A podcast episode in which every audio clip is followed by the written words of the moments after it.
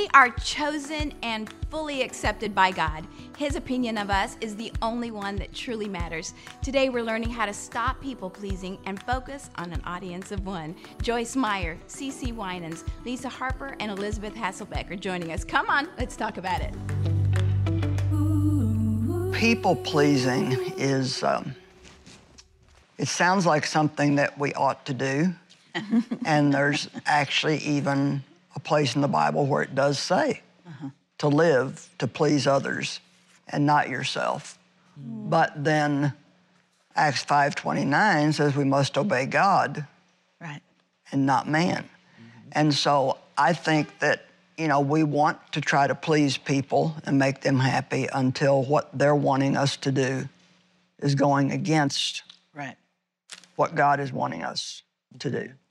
And uh, growing up in an abusive home with an angry, alcoholic father and a, a mother who was just weak in her temperament. She was fearful and weak, and she wouldn't really stand up for herself or for my brother and I.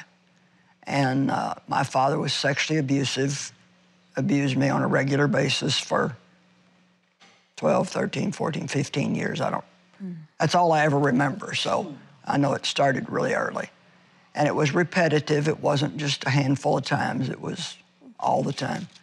And my mother knew it. She caught him. I told her, but she wouldn't, wouldn't, wouldn't, couldn't do anything about it. And uh, 30 years after I was out of there and in ministry, she, she said to me one day, I'm sorry for what I let your dad do to you. She said, I just didn't think, and this is, to me, this is interesting. Mm-hmm. I didn't think that I could make it on my own and take care of you and your brother. Mm-hmm. And I didn't think I could face the scandal. You see, incest back in those days was not anything that anybody talked about. Right. You, you didn't talk about that. Actually, when I started openly talking about it in the pulpit, I don't know this, but I think I could have been one of the first to ever do that mm. because you just didn't talk about it. And my dad was a very angry man. There was always this dance going on of trying to keep daddy happy. Mm-hmm. I could tell earlier when, when you were talking that we could just overlay the stories and Yeah, we have similar. you know, they would be the same. And so it, it was all about doing whatever was required to keep him happy. Mm-hmm. Because when, when he got mad or angry, it just wasn't pretty. I mean, it could be anything from getting slapped across the face to having all your privileges taken away, whatever those were. So you don't live like that for that many years and then just walk away Right. and not still have some of that left over. So my situation with people pleasing is really, I think, very interesting because I was also a controller. So if if I could control somebody, I would. But if they wouldn't let me, and it was a relationship I wanted to keep, then I would quickly become the people pleaser. Right. And so I, I did both. So being around me, you would never, ever, ever think that I was ever a people pleaser because I come across strong and, mm-hmm. you know, and mm-hmm. normally, you know, that is the way that I am. But as I got older and I got into other relationships and, and got into church, now this, this is before God ever called me to preach or before I, I always say before I became a serious Christian. You know, I've been a Christian as long as I can remember, but I don't, I wasn't a serious one until God touched my life back in the 70s during the outpouring of the Holy Spirit that we often refer to as the charismatic movement. And um, I was going to a, a church, the denominational church that Dave grew up in, and I always wanted to be important because I felt bad about myself. Mm-hmm. I wanted to be important. I wanted to lead. And so there was this one woman that kind of was the woman that if you want to be in the in crowd, you've got to be in with her. Mm. And I look back now when I mm. think it, it just makes me almost want to throw up the way that I catered mm. to her mm-hmm. and was so unauthentic mm-hmm. with her mm-hmm. Mm-hmm. because I would just make on over her and call her every day and compliment her and anything that you know she wanted me to do I would do and sure enough I got what I wanted. I got in with the in crowd. Dave was an elder in the church and you know we were always invited to all the parties and yada yada yada yada. But the thing is when you get a relationship with that way that's what you got to do to keep it. Yeah, there's no foundation. And so eventually it becomes exhausting. Uh-huh. And you get so fed up with falling all over this person that you really can't even hardly stand. and uh, then when God did touch my life and I was called to teach, all these people that I thought were my friends were the first ones to turn against me and tell me, you know, we just, if, well, if this is what you're going to do, then we can't have anything to do with you. So all my people pleasing didn't really get me any friends. Mm-hmm. It just an exercise Right. in exhaustion. Wow. And I pretty much don't have a problem anymore with people pleasing except with my children. Okay. And it's not that they try to make me be a people pleaser. It's, I do it all on my own. Mm. And so I can talk about people pleasing because I know. And then I also found in my life as an adult that anytime I ran across somebody that had a personality like my father's, mm. mm-hmm. I would go into that same Right. routine again. Right. If they were real strong and abrasive and aggressive and had a quick temper, mm. I would quickly become the people pleaser because I just didn't want anybody mad at me. You know, I lived in so much Right. anger when I was growing up that I don't, you know, mm-hmm. I mean, even if two of my kids aren't getting along, I can't stand it until everything is, you know, peaceful again. And I'm so far behind as far as spiritual maturity, but I am walking behind you. I'm grateful that you've made the path because what you're saying is what God continues to teach me. And I've realized that peace with God has nothing to do with the approval of other people. No. That's right. and um, and and I have um, he's just had to unseat a lot of idols in my life.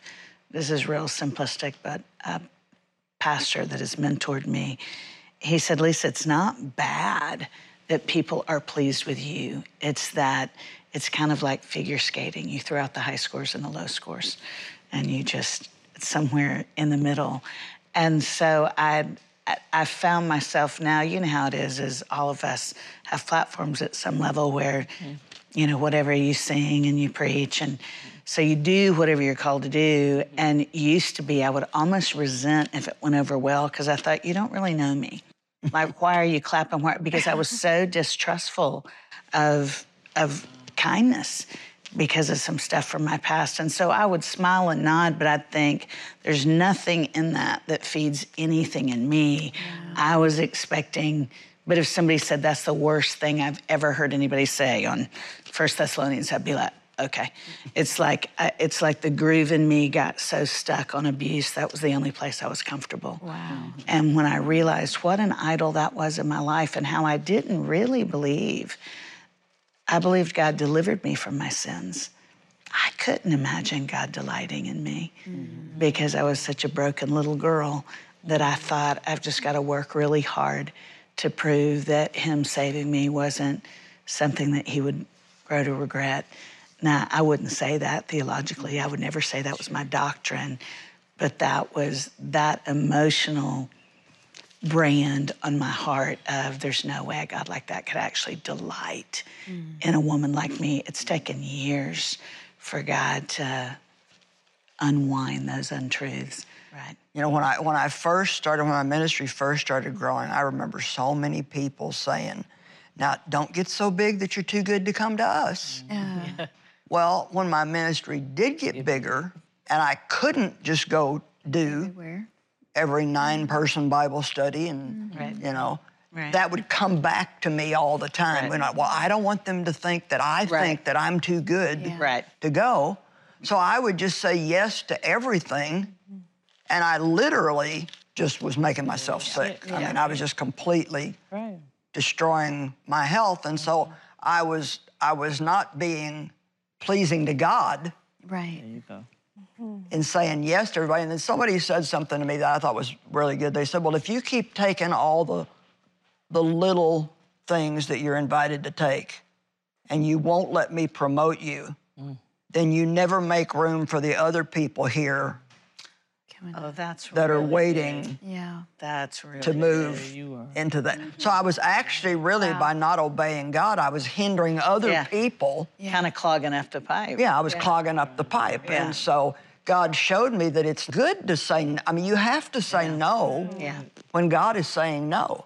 Otherwise, you know, when you start, it's time to go do this thing you said yes to, mm-hmm. and you're dreading it, Sure. you know, and, and re- resenting that you have to go, Right. then there's a problem. Yeah. And one thing I have made my mind up to if I am going to spend my life doing this, I am going to enjoy it. Right. I love that. Right. I mean, if I, if I, Right. if I can't enjoy what I'm doing, Then Yeah. you can't. then I, not gonna do it. That's Yeah, good. And God wants that for you too. He wants you to enjoy. He wants to know that you can have the fullness of what He has to offer. And that's one thing that I'm like, I don't allow myself that sometimes. Like that He wants It's a like- fullness for us. when Jesus, he didn't want the the opinion of man mm-hmm. because he knew how fickle we are. I mean, one day you're, they're for us, one day they're Right. against us. So he knows that, and we need Right. to live the same way. That I love you, and I I want you to love me. Right. But I can't live for you. Right. I have to live for him. Right. Right. And so keep that in mind. Um, because I know tomorrow you could turn against, you know what I'm saying, but we all have to. absolutely. And Yeah. he is the only constant, constant, That's it. constant That's right. Right. in our lives. I want you to like Yeah. me, but I, want will you to like it, survive but I'm even gonna if live you don't. Right. Yes. Right. You're just going to have to go on. Yeah, if you don't. That's Right. right. Yeah. People pleasing is, it's, it will exhaust you. It's, it's, Yeah, it's Where Where exhausting. you slap It's out? it's like living on a roller coaster, you know. Yeah. And, and for all of us who live in the public eye a lot, um, you know, learn that. you learn. that- I had to learn that really, really Yeah. quick. You Yeah. know, um, singing because one week everybody likes your song, and the next week Nobody. It's really not good at all. Right. Um, so you so you have to understand that that pleasing God puts you in a position to be a blessing to people. Right. But when she when she said that if you don't really if you don't learn to say no, you're not in a position to say yes. Right. Right. Exactly. You like you can't you don't even have time to say yes to Right. what you're supposed to say You yes can't to. say yes to what you're supposed to be right, saying. because you haven't And you don't no. have the joy and you don't have the ease. Mm-hmm. You have that. I have said yes to so many things that I felt like afterwards, never in a capricious way, but I felt like God was like, I was like, oh, I, I thought I had to do that. I've learned if I say should in my own mind, I don't need to should all over myself. it comes from a place of should. I have to back up and go, oh Lord, I might not have heard you because calling usually isn't based in a should. It's based in a Yeah. there's, there's a joy, there's an Get to. ease Yeah, you get, get to. to. Get to. Um, one of the best things he has allowed me to do was I was on a national tour for a little while, Christian Women's Conference, and I was on tour with Lisa Whelchel. Yes. I think y'all all know mm-hmm. Lisa Whelchel. She's on Facts of Life, a TV show. You probably too godly to watch it, Miss Joyce. But anyway, she was a, a sitcom star mm-hmm. yeah. for years when I we were the same age. But we, Lisa is teeny tiny, about your size, petite, beautiful, blonde, but we have a real similar shaped head and smile. Mm-hmm. And so nobody was coming to where I'm, you know, people are lined up to buy books to see Lisa Harper. They thought I was Lisa Whelchel. and I cannot tell you how many thousands, literally, of women I'd go, I'm sorry. Because they'd stood in line for 45 minutes thinking they're meeting Lisa Whelchel because I had a, a big grin and a big head. And I was like, I'm so sorry. She's on the other side of the arena. Well, they wouldn't be able to get there because you know, the break was only so long. yeah. And it was the most lovely thing to go, almost all the time that I was out there, I was displeasing people. But I still got to be pre- present and hug on them and love on them. And sometimes they'd be like, well, will you sign it anyway? It was like, I was totally the consolation prize, but there was such a sweetness to it because I found myself going, you know, I don't ever want to have a sense of entitlement. That's right. With people clapping or or approving of what I do. I want to go, man, if I get to do this, I'm going to bring my whole heart to the table. But I, if there's a laugh track or a boo track, that doesn't matter. Is God smiling at Wow, me? that's so good. And Joyce, I love what you said too about you could be almost stealing someone else's yes. Yeah, that's Like that was so good. Like if you're kind of taking them when you don't feel called into it. Um, and I also think everyone got a pretty good deal coming up and giving your smile Right. and like bless their day. I, I would have been like, sweet. Um, I think, but I'll be really honest. I feel like I, I think I have such an out loud people pleaser way about me that it almost is more inside where I deal with um, what I call FOLPD, fear of letting people down. It's not that I won't please them. I said I will. I almost make myself so. I must make myself so super necessary. you know, like I'm Yeah, yeah. the utility That's- player yeah. here, and if I don't do this, this whole thing's gonna, everyone's gonna be let down. Like, Right. And it's gotta be just so self-centered. I'm like, I'll just confess it. Like, do I think I'm that necessary? Oh God, Really? I love it. So I oh, just think I gotta. That just just kind of came to me right now. It's not even what I have not a written part of your down, but I clearly. But I do think it's that snare in Proverbs. As I did write down, fear of man lays a snare, but whoever trusts in the Lord is safe. And it's like I must not trust that God. You, if I say no, or even if I mess up, I think it's because I still have a lot of yeses and I'm working to like shift over to mm-hmm. like, can I let you know the no tomorrow instead? I don't want to let you down. F O L P D across my t shirt. But I do think it's that feeling of, um, God, you will take care of this and you will supply all that's needed for the next person who has the yes that you want to offer them in this. And you're not going to, um, he's saying to me, stop creating idols out of the people around you. That's right. You know, I did it for so long. Betsy is watching my mother in law, so I'm going to talk about it. I could have had a sweet spot of five years, I think, with her, where I was so intent on not letting my mother in law down that I didn't.